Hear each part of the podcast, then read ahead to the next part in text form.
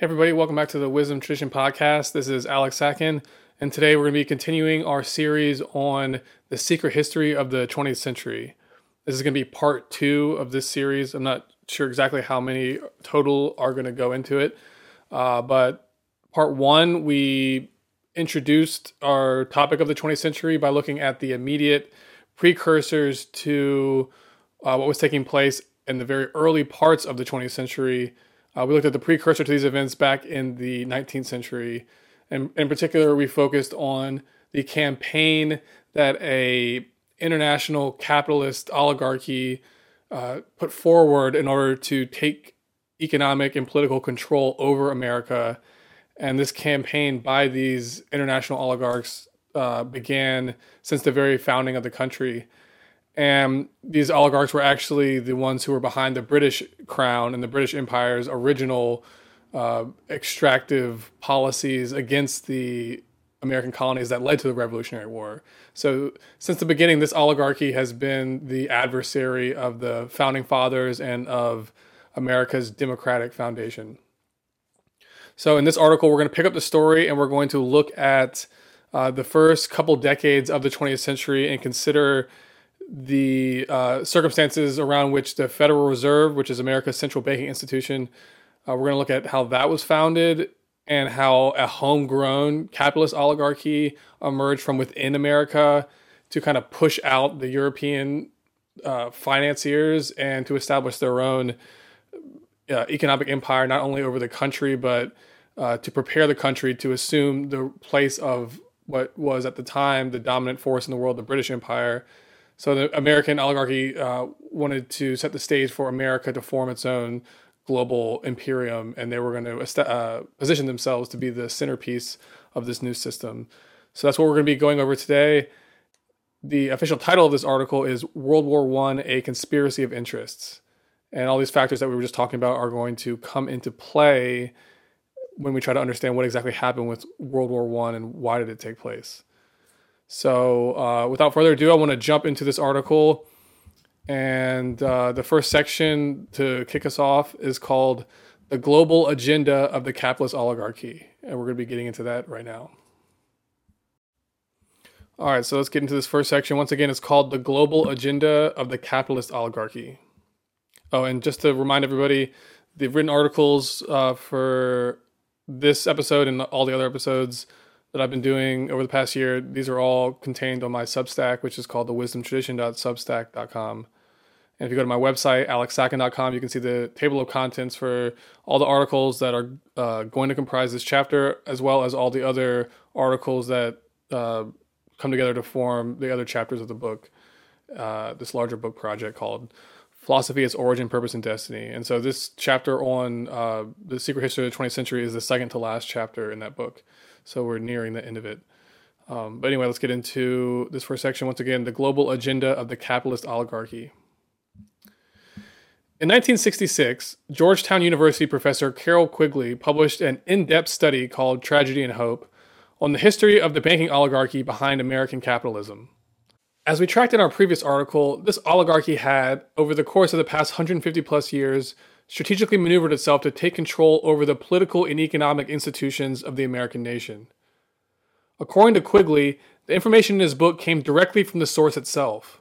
In the early 1960s, having already studied the workings of this capitalist oligarchy for two decades, he was given direct access by certain of its members to a selection of its secret records and documents. In Tragedy and Hope, he summarizes his findings regarding the long term plans of America's oligarchy stating it in simple and plain terms. He writes that the powers of financial capitalism had a far reaching aim, nothing less than to create a world system of financial control in private hands, able to dominate the political systems of each country and the economy of the world as a whole. The system was to be controlled, in a feudalist fashion, by the central banks of the world acting in concert, by secret agreements arrived at in frequent meetings and conferences. Quigley further explains that Quote, the apex of the system was to be a private bank owned and controlled by the world's central banks, which were themselves private corporations.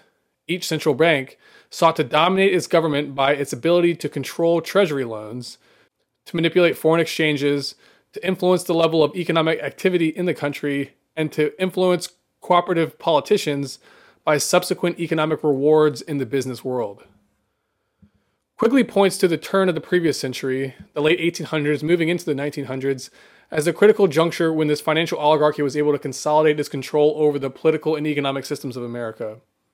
This was the era of the robber barons, when banking powerhouses like the Rothschilds and the Morgans formed alliances not only with each other, but also with giant cartels of industrial interests, spearheaded by figures like the Rockefellers, DuPonts, Carnegies, and others.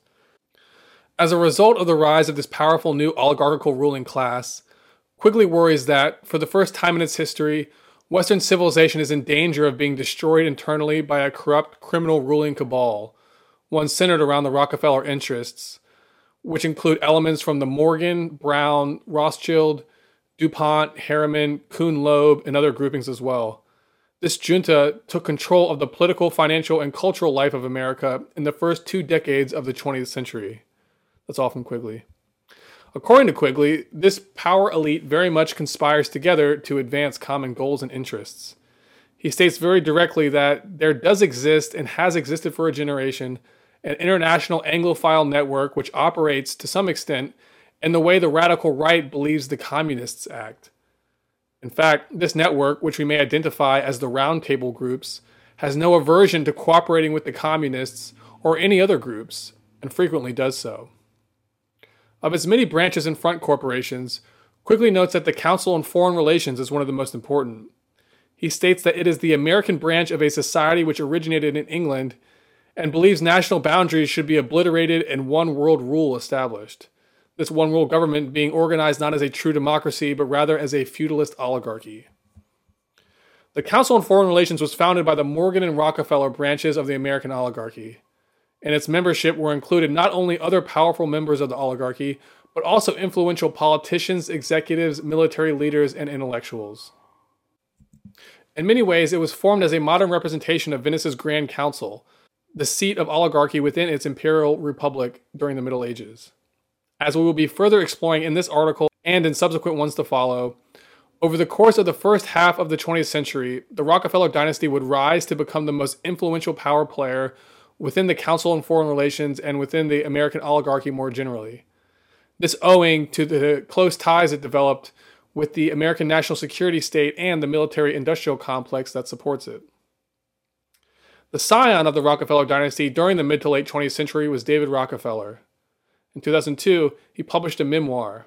In it, he unabashedly confirms the statements Carroll Quigley had made 35 years earlier in his book Tragedy and Hope. Rockefeller wrote that, quote, for more than a century, ideological extremists at either end of the political spectrum have seized upon well publicized incidents to attack the Rockefeller family for the inordinate influence they claim we wield over American political and economic institutions.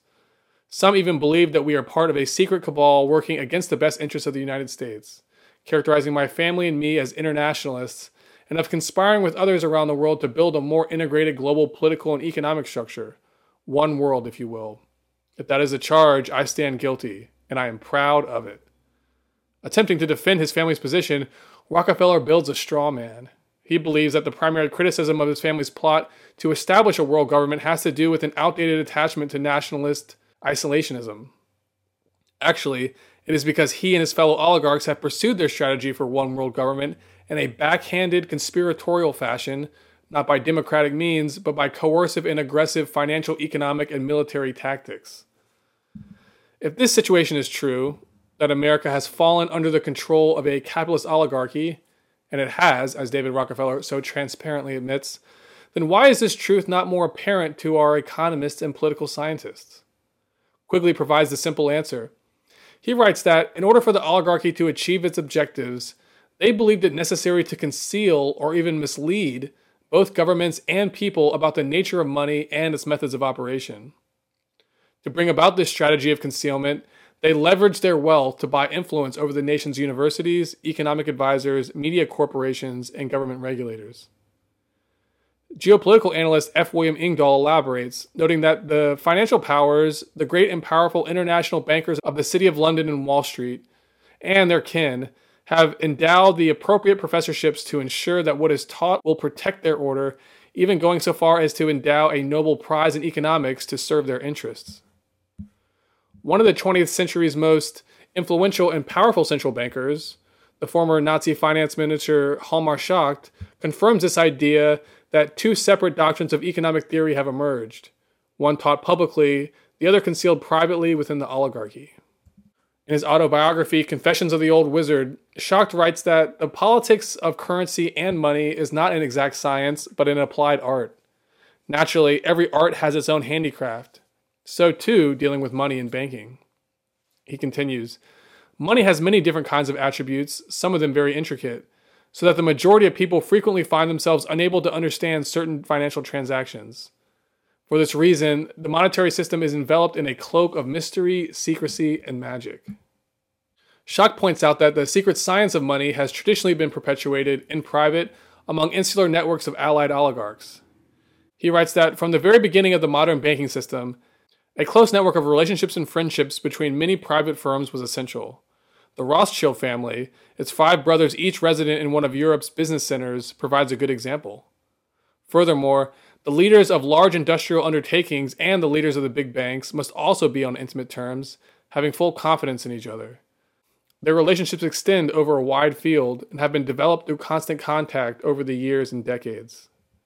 As a result of the oligarchy's strategic interference in the fields of economics and finance, keeping the true science to themselves while offering the public a watered down pseudoscientific mythos as a replacement, multiple generations of oligarchy friendly experts, really useful idiots, have been created, trained, and brought forth as thought leaders and public servants. Essentially, the form of economics taught in public universities has become part of the public relations apparatus of the capitalist oligarchy. The economic dogma preached in academia is not actually scientific, but more like a carefully constructed quasi religious belief system that is convenient for the masses to believe, but not actually representative of the way economics or finance actually works. Based on the fictitious economic dogma taught at Western universities, a worldview sympathetic to oligarchy has become deeply ingrained within the public mind and as academics, policymakers, government bureaucrats, and business professionals. Guided by the belief system they have been taught, these groups go out into the world and become the loyal servants and soldiers for the oligarchical class, enacting a suite of economic and political policies which serve to further enrich and empower the oligarchy while disenfranchising the masses and eroding democracy. To give an example of this corruption, Economist Michael Hudson discusses how this dynamic has come to influence modern academia and its approach to economic study. In particular, he focuses in on the overly mathematized economic curriculum taught in universities today. Hudson writes that what has become the distinguishing feature of mathematical economics is its formulation of problems abstractly in terms of just a few selected functions, excluding all categories that cannot be expressed in its bare equations. This overly mathematized form of economics, detached from its political and sociological roots, has led to the formation of an orthodoxy which seeks to exclude from its curriculum the politically sensitive study of wealth, how it is acquired, how it is distributed, and what its effects on social development are. William Engdahl agrees with Hudson's assessment, writing that the contemporary study of economics as taught in all major universities in the Western world today has little or nothing to do with economic reality, nor with the political role of international finance and its geopolitical agenda in shaping that economic reality. In his writings, Hudson pinpoints the root of the problem to the fact that, in modern approaches to economics, debt and money have become entirely depoliticized and largely factored out of the equations what has happened, uh, Hudson writes, is that the classic distinction between productive and unproductive credit has been replaced by an ostensibly value free theory claiming that money earned in one way is just as economically worthwhile as money earned in any other way. As a consequence of this manipulation, today's monetarist models foster an illusion that economies can carry any given volume of debt without having to change their structure or, for example, their pattern of wealth ownership such economic models all but ignore rent seeking exploitation and the proverbial free lunch that the capitalist oligarchy feeds off of. And by this, he's referring to, to debt, the, the sort of like form of debt used, the compounding of debt, and just the nature of how financial capitalism utilizes debt almost competitively as an instrument of war. Hudson concludes that the failure of mathematical economics to analyze our epoch's financial strains suggests that its aim has not really been to explain the world as much as to censor perceptions that might imply that the financial status quo is unstable and hence must be regulated.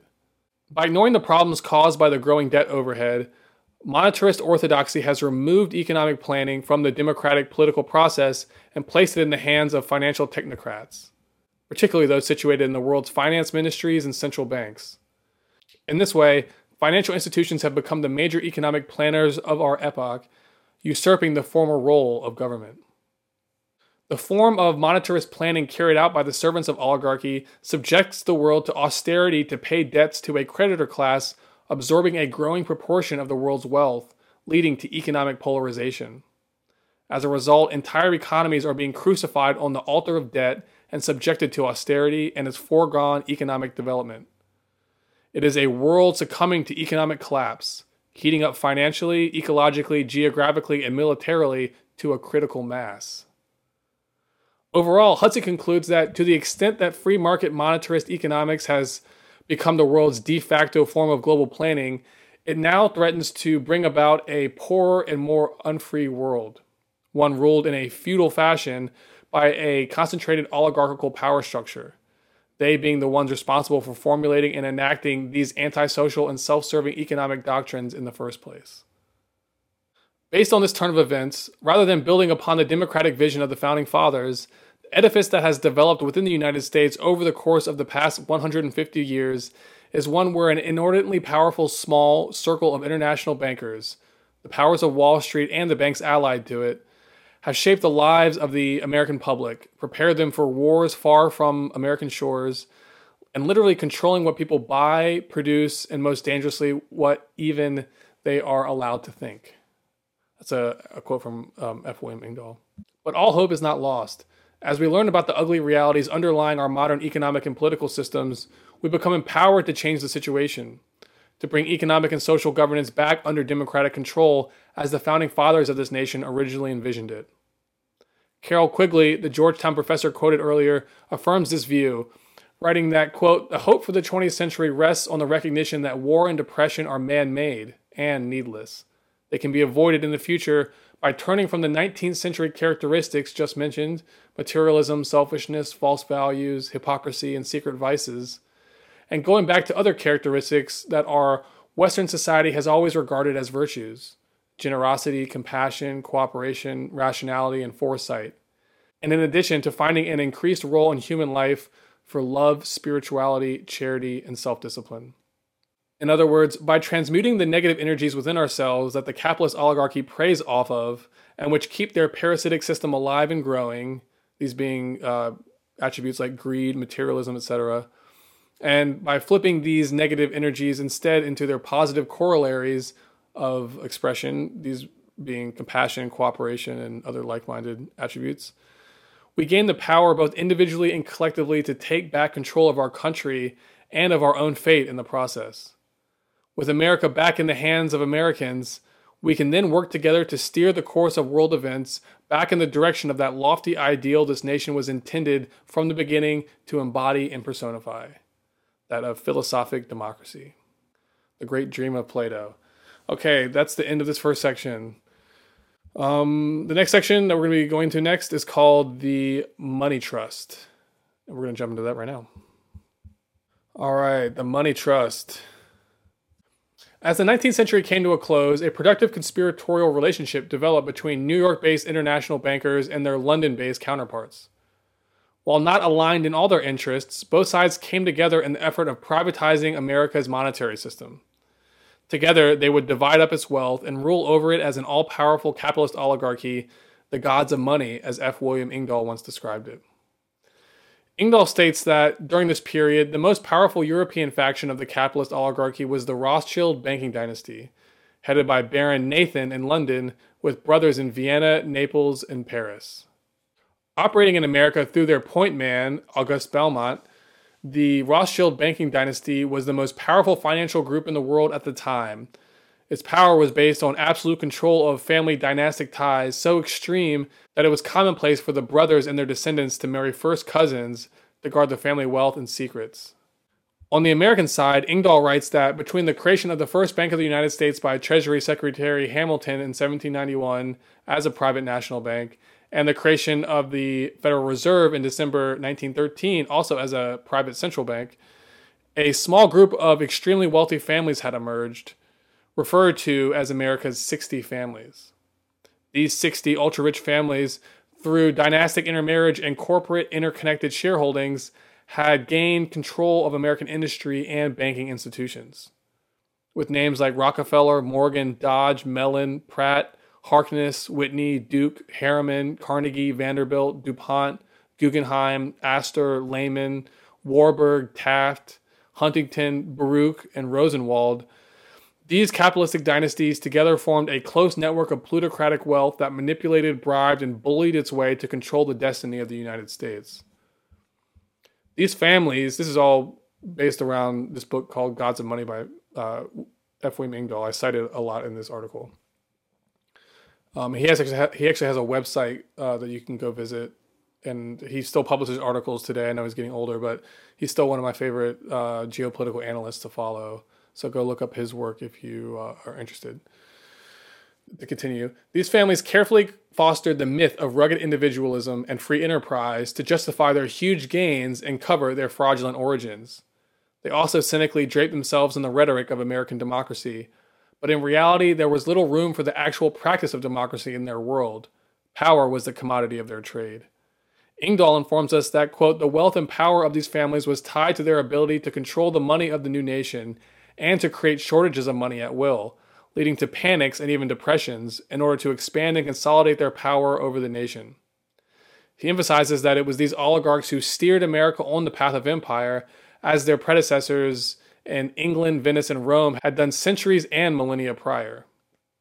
It was they who financed wars and the expansion of the United States beyond its borders when, after the Spanish American War of 1898, America became a de facto imperial power by annexing the Philippines as a gateway to the lucrative trade of China and Asia.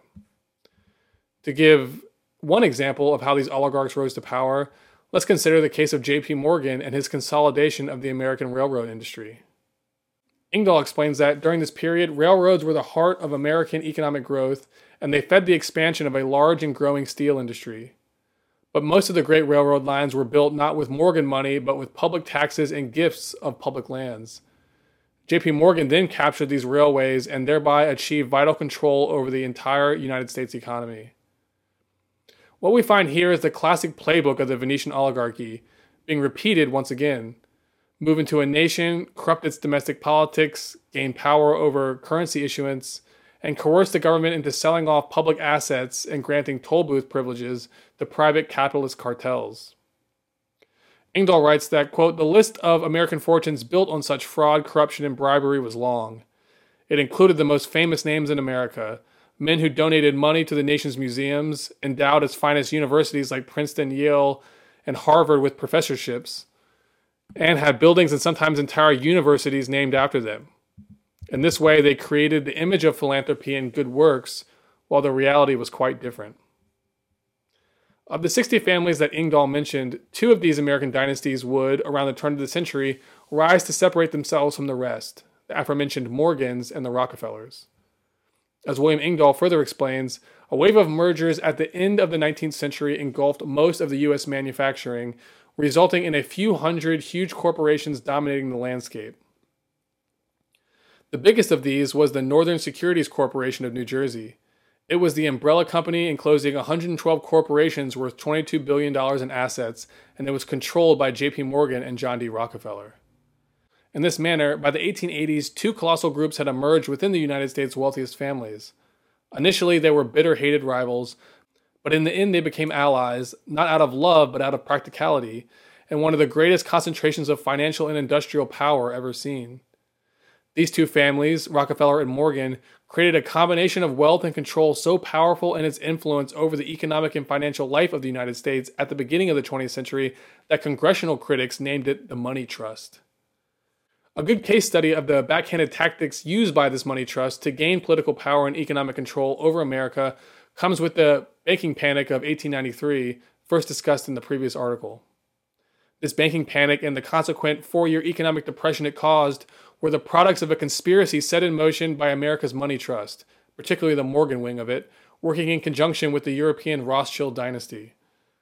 As readers of the previous article will recall, the Panic of 1893 came as a follow up to the Panic of 1873, which took place as a result of the banking oligarchy coercing Congress into mandating that the US dollar become tethered to a gold standard, which they, as the largest holders of monetary gold, would largely control. The Panic of 1893 emerged as a follow up to these events. Here, the bankers caused a run on gold, which they themselves engineered from behind the scenes. In the panic that resulted, the powerful winners that emerged were Morgan, along with James Stillman, then head of National City Bank in New York, the bank of Rockefeller Standard Oil Trust, and a handful of brokerage houses led by Belmont, uh, August Belmont, who was the point man for the Rothschild bankers, and also Kuhn Loeb Co. Through these strategically engineered depressions, these conspirators not only consolidated their power over the U.S. financial system, but also over its key industries and industrial sectors, including steel, railroads, and energy production. In order to bring about these events, the oligarchs had, in the decades leading up to them, worked to capture Americans' most prominent politicians, media outlets, and public thought leaders. In carrying out their conspiracy, the oligarchs carefully leveraged these strategic relationships. Having first engineered the crisis into place, instigating the collapse of several New York banks, they positioned themselves to become the lender of last resort, stepping in at the last moment to save the financial system from total collapse. As a reward for their troubles, they further enhanced their financial rulership over the U.S. economy while at the same time consolidating their control over key sectors of U.S. industry. But none of this was actually necessary. As Engdahl informs us, rarely mentioned in the debate about the recurring bank panics of the period was the fact that the government of the United States, through its Secretary of the Treasury, already had the power to step in to lend to the credit starved banks.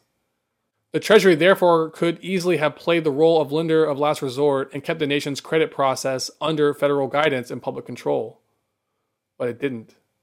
And the papers didn't write about it, and the public intellectuals didn't mention it. Why? Because each had been captured, falling under the sway of the collective shadow, our modern Tezcatlipoca the capitalist oligarchy. And that's the end of that section. So, next up is the Federal Reserve, the crown jewel of America's oligarchy. All right, the Federal Reserve, the crown jewel of America's oligarchy. As discussed above, F. William Engdahl, in his book Gods of Money, points out that there was a large oligarchical conspiracy taking place behind the scenes of the banking panics of 1873 and 1893. He writes that Morgan Rockefeller and the elite interests behind the money trust of that day had no interest in a public or government solution which they might not be able to direct to their advantage. Consequently, they were determined to use the panic and the resulting crisis atmosphere to move forward the most audacious plan of theirs yet, capturing from the federal government of the United States its power to coin, print, and control the supply of money.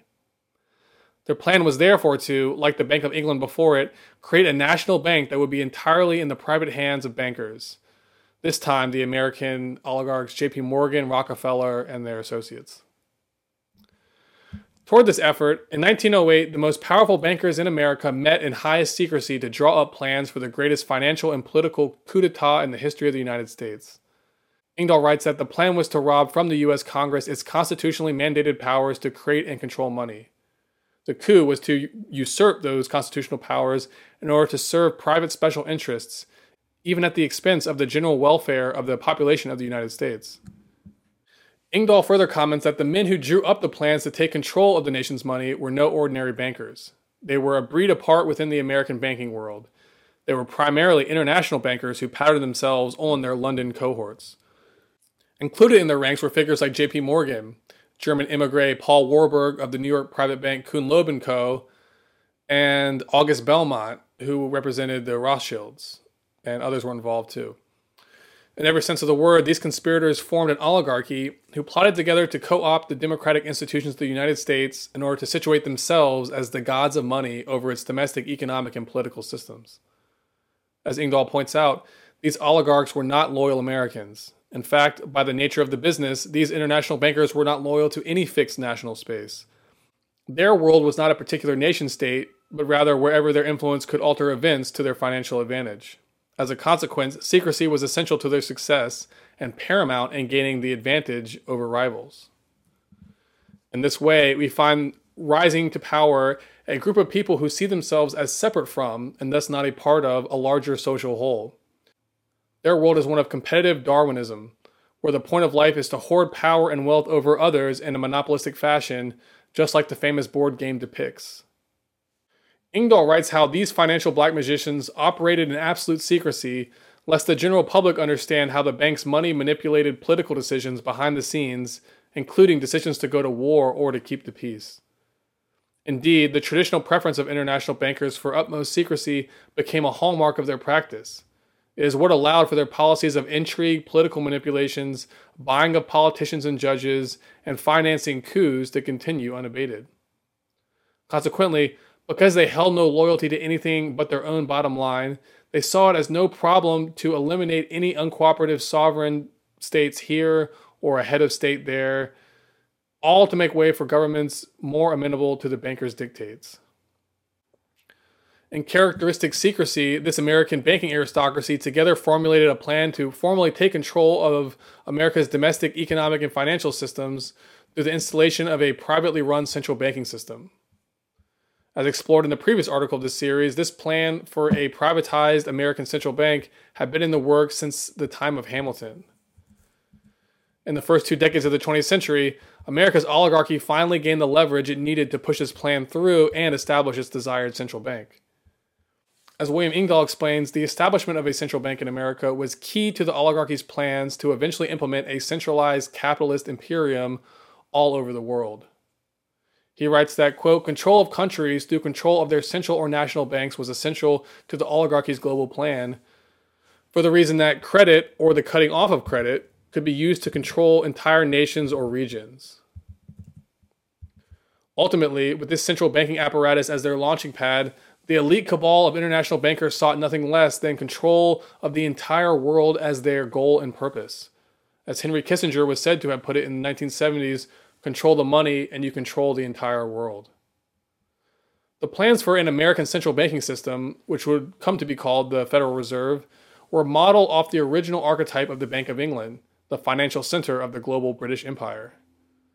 Similar to its English counterpart, in the American oligarchy's plan, the stock of 12 member banks of the Federal Reserve Association would be owned by private stockholders.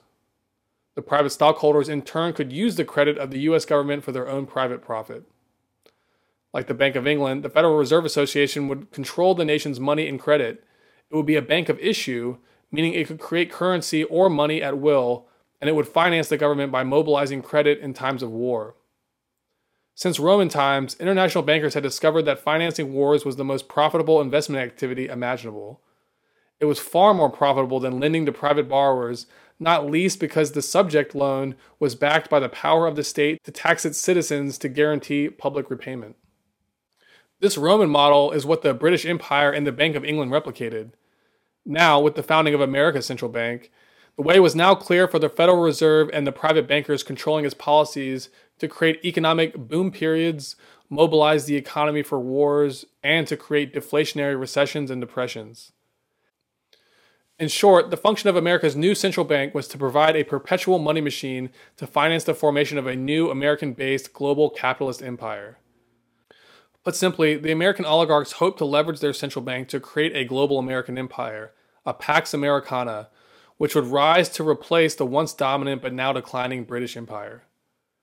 The new American empire would be based on Venice's oligarchical republic model, with the old institution of monarchy still present in the British system being pushed out entirely.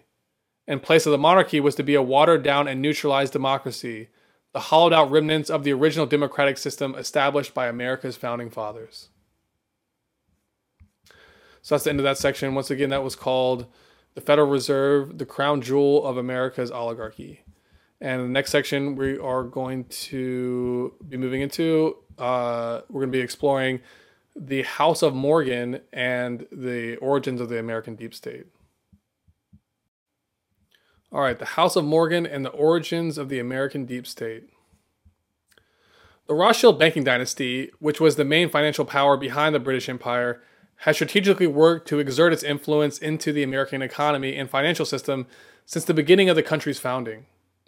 In the late 19th century, their point man in America was August Belmont, while the New York-based international banking house J.P. Morgan & Co. served as an on-again, off-again ally.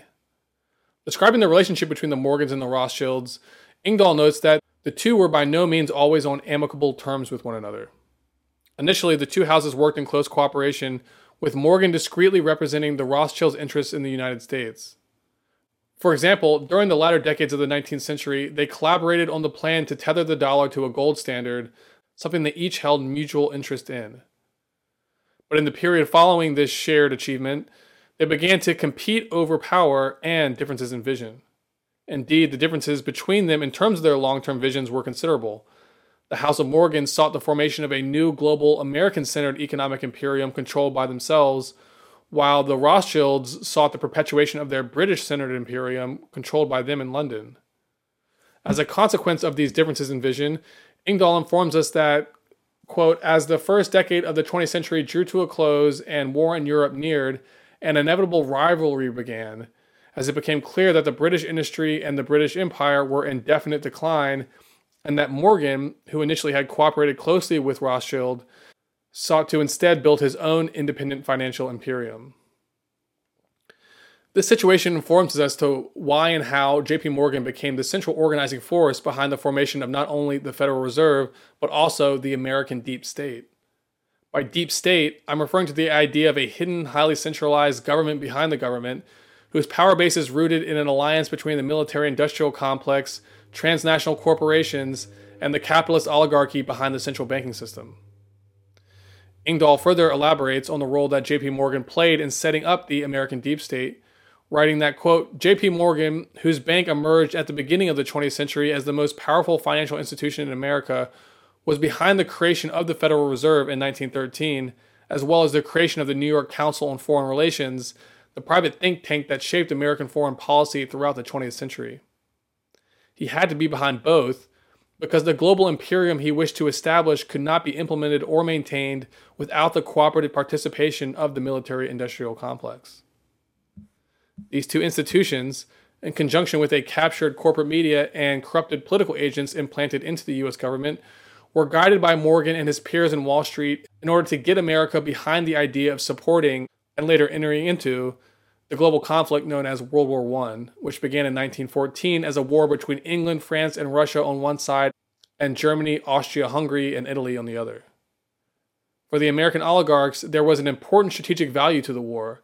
It served as a means to checkmate the British imperialists, whose empire had, in the years leading up to the war, begun waning, entering into a state of terminal economic decline by the first decade of the 20th century. For them, the war also served to curtail the rising industrial power of Germany, which loomed as a potential threat to German hegemony over the European continent. Because the Bank of England, the central organizing force behind the British Empire, utilized a model of financial capitalism rooted on the use of usury, uh, meaning compound interest based debt, and unproductive debt overall, over time the domestic foundations of its economic empire had begun to erode away, entropy having taken root. During this period, the Germanic states, not having the benefit of Britain's monopoly on global bullion trade, a privilege England enjoyed as a result of the establishment of its global maritime empire, the Germans instead were forced to follow an alternative model of capitalism, industrial capitalism. In industrial capitalism, the banking sector is refocused away from running a global financial empire and instead oriented back toward growing its own domestic industrial economy. Here, debt is used productively in other words, toward things like supporting industrial development, building out and updating public infrastructure, and training a skilled and productive labor force.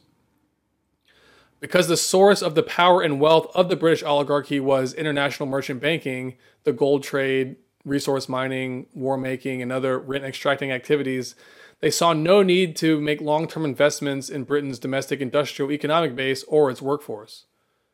Consequently, as William Engdahl informs us, by 1900, Germany's industrial growth, its education system, and its science were already leaving England far behind. Little remained of England's power except the role of the City of London as the dominant power over the terms of world trade.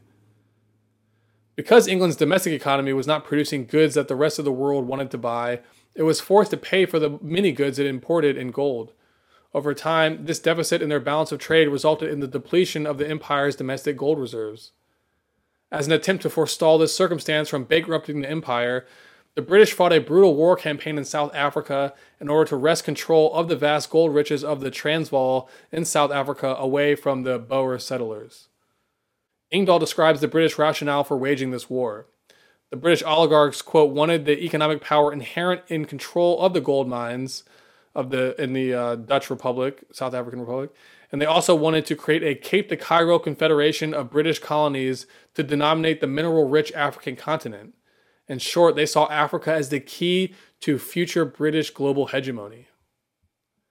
The brain trust behind the British campaign included three notable individuals Alfred Milner, the High Commissioner of the Cape Colony in South Africa, Cecil Rhodes, a highly eccentric British mining magnate, and the British banking powerhouse N.M. Rothschild & Co., who secretly financed the war cause.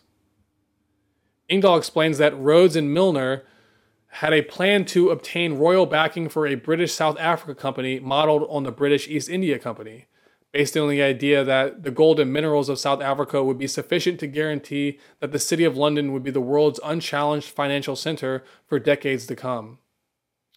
Rhodes, Milner, and an elite circle of empire strategists founded a secret society, the Society of the Elect, in 1910, whose purpose was to revitalize a flagging British imperial spirit.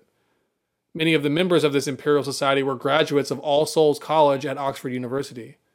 For this reason, it appears to have functioned something like a British equivalent to America's famous Skull and Bone Society based out of Yale. Engdahl writes that this British secret society would secretly steer the strategic policies of the British Empire up until the end of the Second World War. They called their group the Round Table, a reference to King Arthur's medieval table surrounded by his select knights.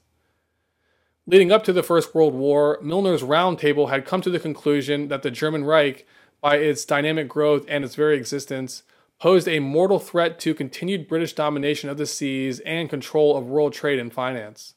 The Round Table Group argued that a preemptive war was called for to stop the otherwise inevitable German march to world domination on the ashes of the British Empire. Summarizing the situation, Engdahl states that there were two immediate causes for the war. First, and perhaps most decisive, was the decision of the German banking and political leadership to complete a rail link from Berlin to Baghdad in Mesopotamia, a part of the Ottoman Empire. This posed a threat to British oil supplies in Persia as well as to British control of the passageway to its crown jewel colony, India. This threat was aggravated in the eyes of prominent British military thinkers by a second cause the decision of the German Reich to build a deep water navy to defend German trade routes against the British control of the seas. Engdahl explains that the heart of the British imperial strategy since the Napoleonic Wars had been to dominate and control the strategic sea lanes and trade routes of global commerce. The decision to go to war against Germany and Austria Hungary, and later Ottoman Turkey, was therefore not made out of the strength of the British Empire, but out of a realization of its fundamental weakness. It was based on a calculation that it would be better to get it over with sooner rather than later, when it would be far more difficult for England to challenge the rising hegemony of Germany. While the British oligarchy were secretly conspiring to start a war against Germany in order to preserve their global financial imperium, America's domestic oligarchy, located across the Atlantic, was looking to steer world events in a different direction, toward the foundation of a new globally extended American empire. This new Pax Americana was to replace the British Imperium with an updated American model. This new American empire would be run by its own homegrown oligarchy, ruled by dynastic capitalist giants like the Morgans and the Rockefellers, who would rise up to usurp the Rothschilds and their British counterparts as the main power players in global geopolitics. By the time of the First World War, the balance of power in world geopolitics was shifting increasingly toward America. Its domestic economy and industrial corporations were its greatest asset, favored by a business friendly Protestant work ethic, its massive geographical landmass, rich deposits of minerals and resources, fertile soil, and a favorable climate and it had an entire ocean separating it from European attack, giving it time and space to grow and develop its domestic economy unhindered by sabotage. From the safety of their American domicile, the oligarchical elites behind Wall Street's money trust, in association with the great industrial cartels blossoming on the continent, began to see the possibilities for replacing the fading British Empire with a new American version. In his book Gods of Money, Engdahl writes how, in 1902, Brooks Adams, grandson of President John Quincy Adams and one of the most ardent and influential advocates of American empire, stated these exact sentiments in explicit terms. Adams wrote, quote, during the last decade, the world has traversed one of those periodic crises which attend an alteration in the social equilibrium. The seat of energy has migrated from Europe to America. American supremacy has been made possible only through applied science. Nothing has ever equaled in economy and energy the administration of the great American corporations. Here, Engdahl pauses to comment that by corporations, Adams clearly meant the U.S. Steel of Morgan, the Standard Oil of Rockefeller, and the railroads and other industries they controlled. Adams then continued The Union, or the United States, forms a gigantic and growing empire which stretches itself halfway around the world, an empire possessing the greatest mass of accumulated wealth, the most perfect means of transportation, and the most delicate yet powerful industrial system which has ever been developed. Consequently, the United States now occupies a position of extraordinary strength, favored alike by a geographical position, by deposits of minerals, by climate and the character of her people. She has little to fear, either in peace or war, from rivals. In 1898 to 1899, the US elites, guided by this emerging worldview, projected their power globally for the first time, sending its armies abroad to fight its first foreign imperial war, which was waged against Spain in order to secure the strategically important island nations of the Philippines and Cuba for U.S. corporate and banking interests. After successfully waging this campaign and others like it, the deep state behind America's new empire moved its sights on fighting another foreign war to advance its interests, this conflict being World War I, the Great War. But this was only the beginning. As Engdahl informs us, the underlying geopolitical contest between Britain, Germany, and America would ultimately require three decades and two world wars to be finally decisively resolved, with America eventually rising supreme as the new global hegemon in charge of world development. And that's the end of that section. Once again, that was called The House of Morgan and the Origins of the Deep State. Next up, uh, we have two sections to go. Next up is uh, one called World War One: Two contrasting models of capitalism compete. And here we're going to go deeper into the dynamics and differences between financial capitalism and industrial capitalism, which is a topic that we began exploring in the previous article, but have also been going into details about in this article. So we're going to be delving more into that next. All right, World War One: Two contrasting models of capitalism compete. Earlier, I mentioned how Germany's use of industrial capitalism led to the rapid economic development of the nation. By contrast, the British Empire's use of financial capitalism, while useful in expanding the wealth and power of its oligarchical financier class, did little to nothing for its domestic economic base, which eroded over time for lack of investment and nurturing. Meanwhile, in America, the East Coast establishment favored a similar banking approach as the Brits. The titans of finance on Wall Street merely sought to bring the British imperial model to America porting their brand of capitalist world empire over to the New World, where they would take over as its dominant leaders. Zooming out, we find in the background of World War I a great contest taking place, not only between countries, but equally significantly between two contrasting models of capitalism. On the British and American side, we have a model based around financial capitalism being supported, while on the German side, we find a competing model based on the principles of industrial capitalism prevailing. In short, financial capitalism is best suited for running a world empire centered around an elite banking oligarchy, while industrial capitalism is best suited for developing a strong nation state with a more pluralistic approach to economic development, with finance forming partnerships with both government and industry in order to achieve long term shared goals and objectives. Economic historian Michael Hudson points out that every economy is planned by someone or other. The question is, who is to do the planning?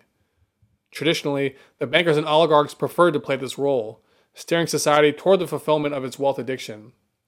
But at the dawn of the industrial age, when the world economy shifted from a rural agrarian focus to an urban industrial one, economists and social theorists began advocating for a new industrial centered form of economic investment and planning.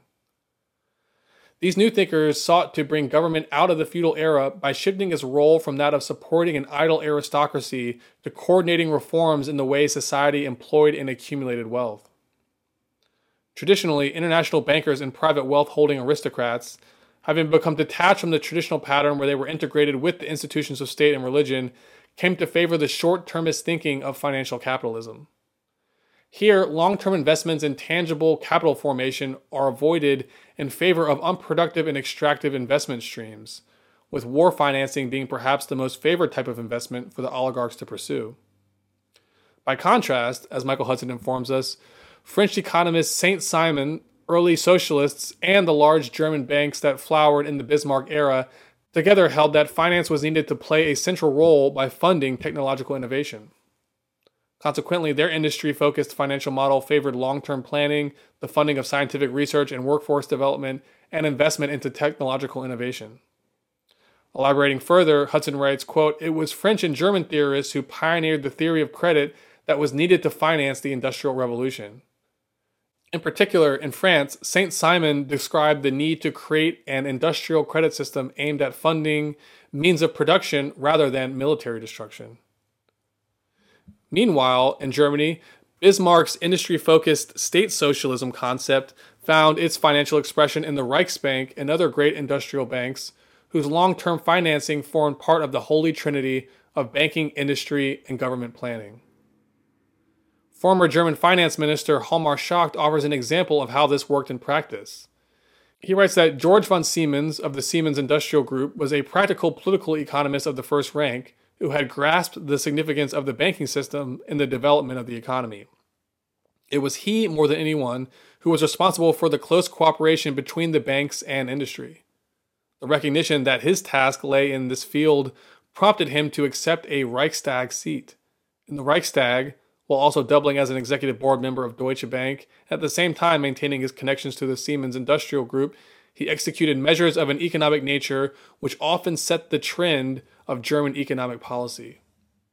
Hudson indicates that it was due to Germany's landlocked geographic position that led it to value this type of industrial approach to economic planning rather than a financialized one.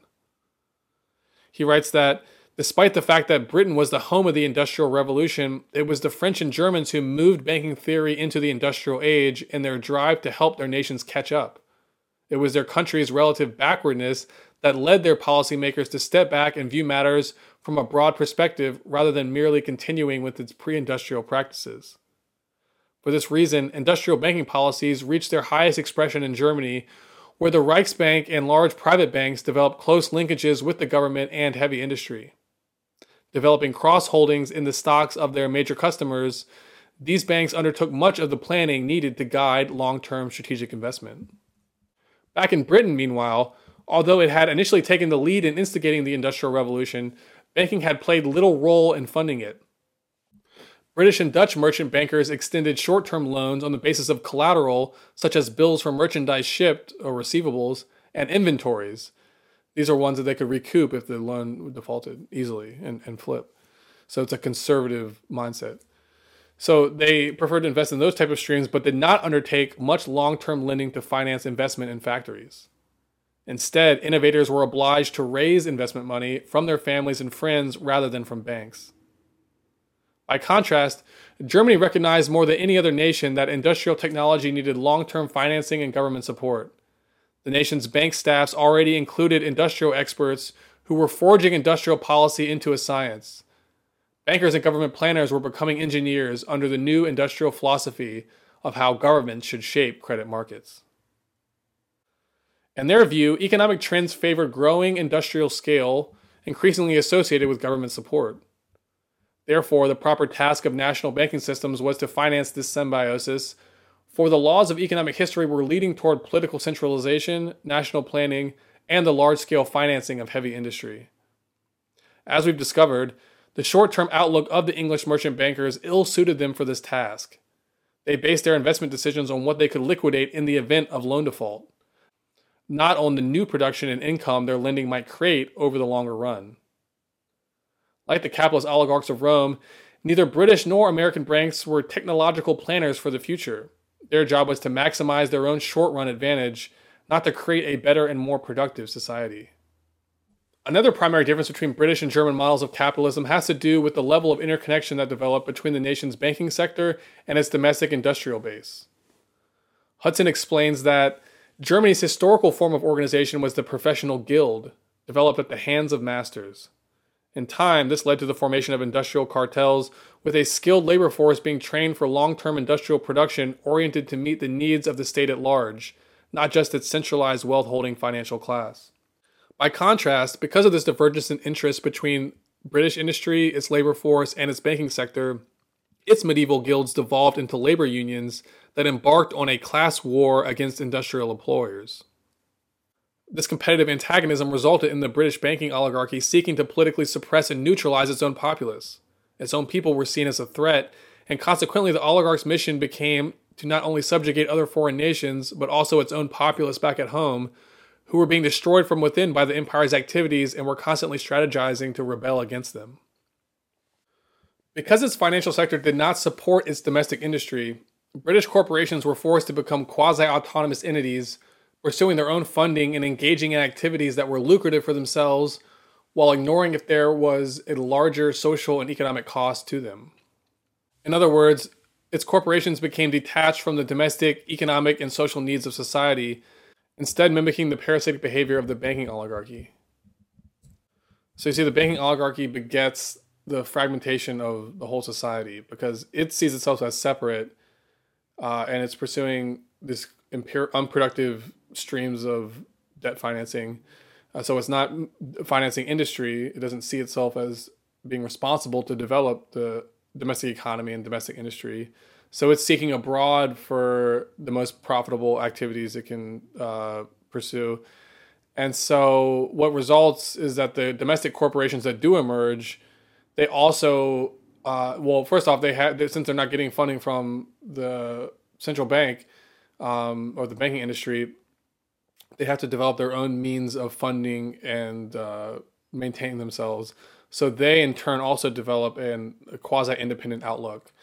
And so now we, we see all the various sectors of society kind of segmenting from fragmenting and from each other. Uh, and and what this means is, is basically we see the the sort of uh, the unity of society and the cohesion kind of fragmenting and pulling apart. And that's uh, kind of entropy setting in, in other words. And so, you know, this approach to banking is really a, a means of of entropy, of negation, of bringing that kind of concept into society and disrooting and disrupting it and tearing it apart. Um, and we can see how it spreads from the center out to uh, all the other branches. So, for example, by forcing its industrial innovators to raise money privately, Britain took an early lead in stock market promotion. This they did by forming crown corporations such as the East India Company, the Bank of England, and the South Sea Company. These corporations worked by extracting wealth from society, siphoning off rents through the collection of monopolistic toll booth privileges granted to them by the state. Like their counterparts in high finance, the chief executive officers of major corporations became concerned mainly with financial strategy, not industrial engineering, labor relationships, or sales. So, running a corporation became essentially a financial task.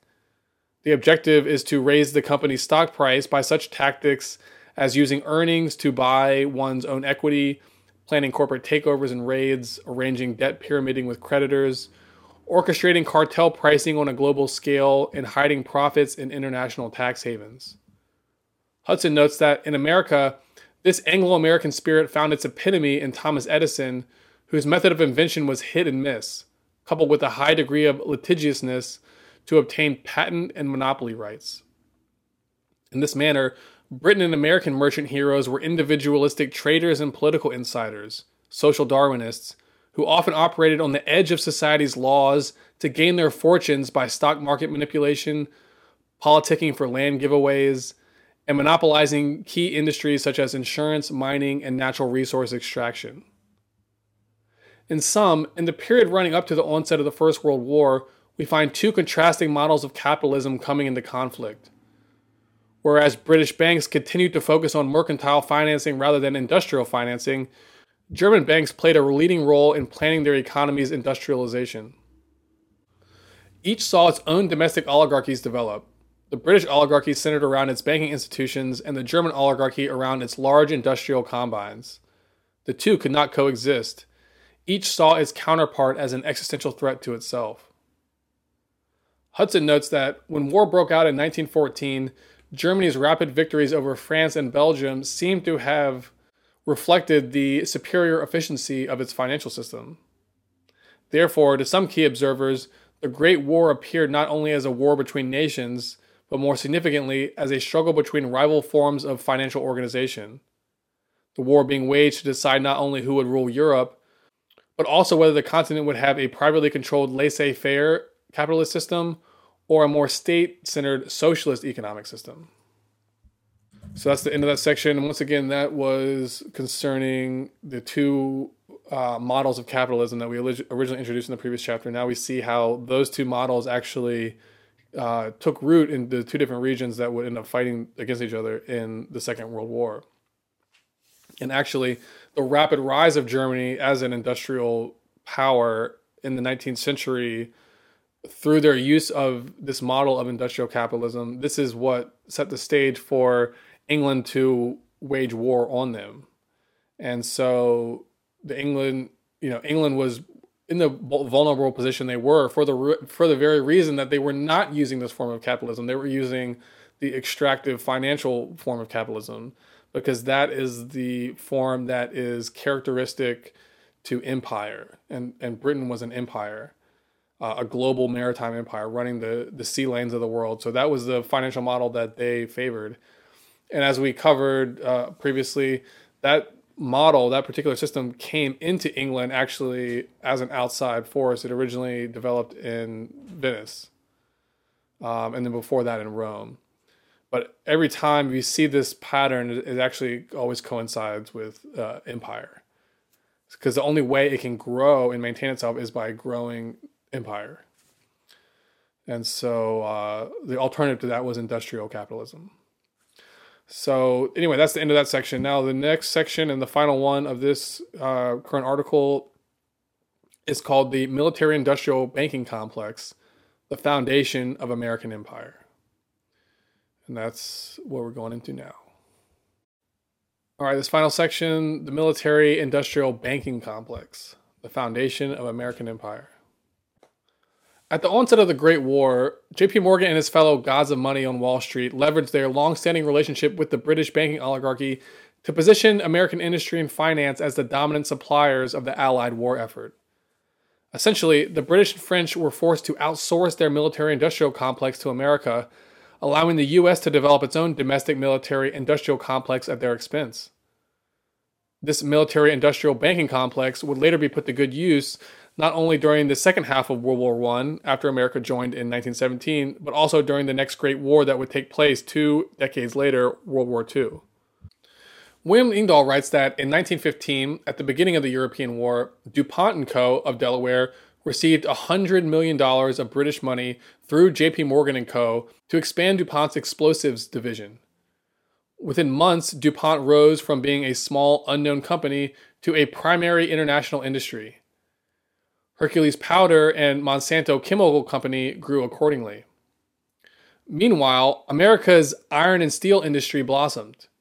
Crude iron prices rose 300% in three years, from $13 a ton in 1914 to $42 a ton by 1917. Bethlehem Steel, U.S. Steel, Westinghouse Electric Co., Remington Arms, Colt Firearms all had bulging order books. Profits at U.S. Steel alone rose from 23 million in 1914 to 224 million by 1917. Between 1914 and 1917, William Rockefeller's Anaconda Copper Co. saw its net income rise from 9 million to 25 million. The assets of Phelps Dodge & Co., the Dodge who had put Wilson in the White House, increased some 400% from 59 million in 1914 to 241 million in 1918.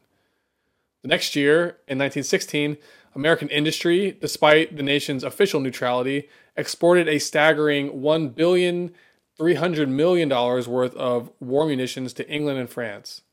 In total, by the eve of America's entry into the war, JP Morgan and Co had organized the export of some 5 billion dollars worth of war material to the English and French and later Italian governments, all bought on credit organized by JP Morgan & Co.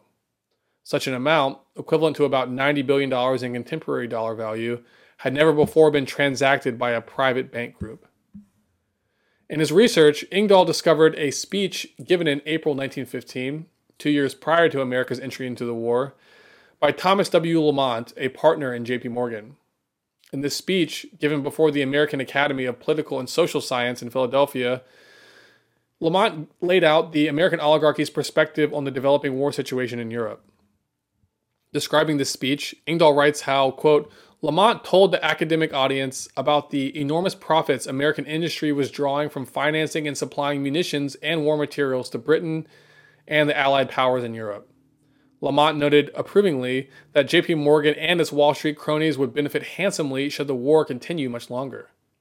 He then enthusiastically described the incredible benefits American industry and banking were enjoying as a result of the conflict, stating that, quote, we are turning from a debtor into a creditor piling up a prodigious export trade balance.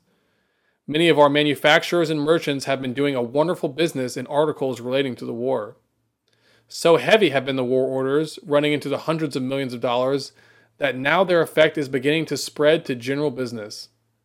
And as a climax to all this improvement, America is becoming a large factor in the international loan market, this being the traditional prize of high finance, international government loans.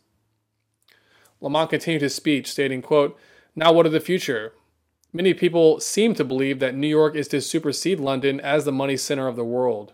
In order to become the money center of the world, we must, of course, become the trade center of the world. That is certainly a possibility. This question of trade and financial supremacy must be determined by several factors, a chief one of which is the duration of the war.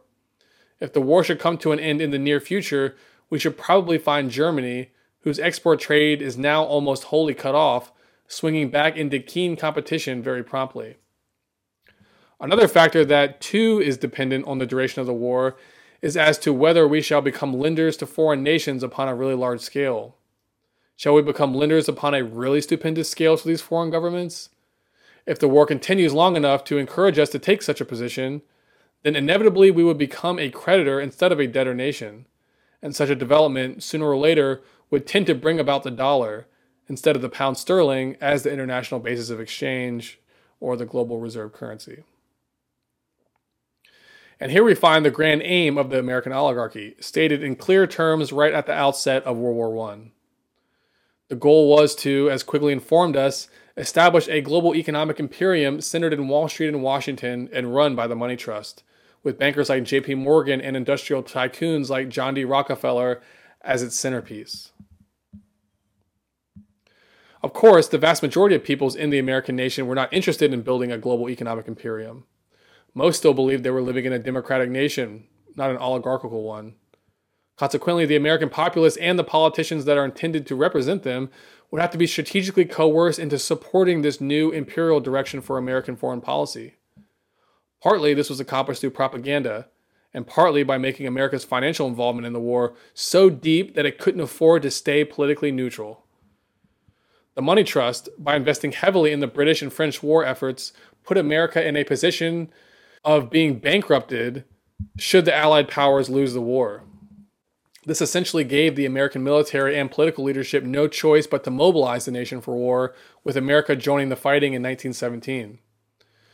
Describing America's debt situation during the war, Engdahl writes how, from the time of its official entry into the European War in April 1917 until the signing of the armistice with Germany on November 11, 1918, the United States government lent the European Allied powers what Lamont had called a really stupendous sum over $9 billion. In short, the full faith and credit of the United States of America, backed by the new Federal Reserve, was being mobilized to defeat Germany. The $9 billion, however, did not go to London or Paris. Rather, it went directly to American industries, most of which were tied to either the Morgan Group, Kuhn Loeb, or the Rockefellers to pay for war supplies to the Allies. As an inevitable consequence of this course of events, after the war, the United States became the world's largest creditor nation, a role that England had formerly enjoyed before the war. The end of Britain's days as a global empire were clearly drawing near. Increasingly, it was becoming checkmated by a rising homegrown American oligarchy. Given that the gold standard was still the basis of foreign exchange, the small group of international bankers, now led by New York banks, who owned the gold, controlled the monetary system of Western nations. In this way, through the Great War, one major aim of the backers of the Federal Reserve, displacing London as a world money market, had been achieved. But in order for the New York bankers to maintain the envious strategic position they had built for themselves as the gods of money over world trade, they had to first actually win the war. In late 1916 and early 1917, the British war effort suffered a serious existential shock. The Russian front, which was serving to divide the Axis forces across two fronts, was collapsing, and a mutiny was beginning to take place within the country. As a consequence of these internal revolts, the Russian Tsar was forced to abdicate the throne. This was a catastrophe for the British, as it meant that the Germans could now refocus the entire war effort on the Western Front. As it turns out, the domestic political crisis in Russia was fueled by outside financing. Engdahl describes what happened. Quote, the Russian front against the German Reich had collapsed and a Bolshevik regime headed by Vladimir Lenin threatened to take power and withdraw Russia from the war. In a daring gamble financed by the German General Staff, the Germans decided to transport Lenin and the Bolshevik leadership, then in exile in Switzerland, in a special sealed rail car from their Swiss exile by train back to Russia, together with enough gold bars to fund a revolution against the Tsar. Engdahl writes that, quote, the Germans hoped this would get them a regime hostile to the Anglo French cause, one that would agree to sue for separate peace with Germany. It did, but at a heavy price America's entry into the war. Because the American financial system, centered now around the Federal Reserve, had become so heavily tied to the Allied war effort, the defeat of Britain and France in the war would have caused a major banking crisis, as these foreign loans would have defaulted. This was perhaps the first instance of today's financial doctrine of too big to fail. Engdahl explains that JP Morgan and the US banks had lent so much money to the British that when the tide shifted on Britain with the Soviets' exit from the war, the banks told President Wilson that he could either enter the war with America expanding and consolidating its power over Britain, or its industry would be faced with financial ruin.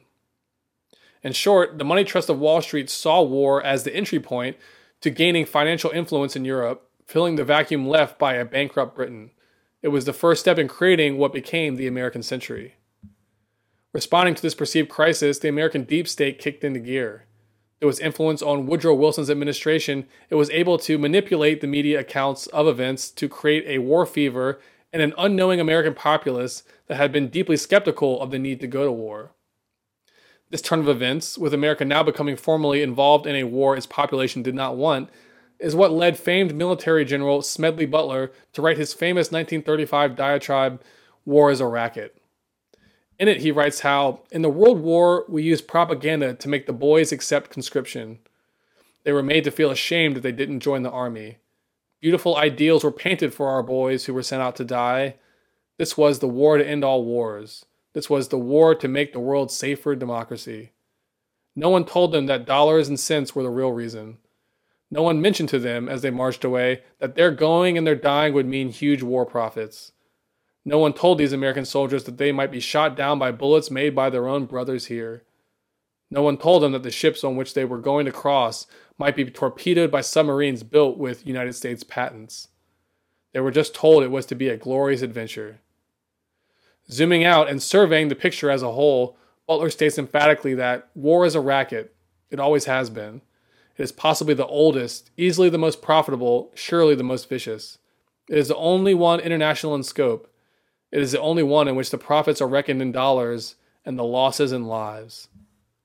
Elaborating, he admits that his own life experiences are proof of his theory, stating that I spent 33 years and 4 months in active military service, and during that period I spent most of my time as a high class muscle man for big business, for Wall Street, and the bankers. In short, I was a racketeer, a gangster for capitalism. I helped make Mexico safe for American oil interests in 1914.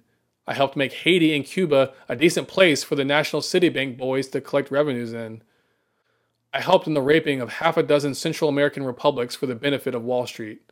I helped purify Nicaragua for the international banking house of Brown Brothers in 1902 to 1912.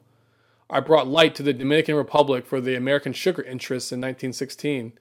I helped make Honduras right for the American fruit companies in 1903 in China in 1927, I helped see to it that Standard Oil went on its way unmolested.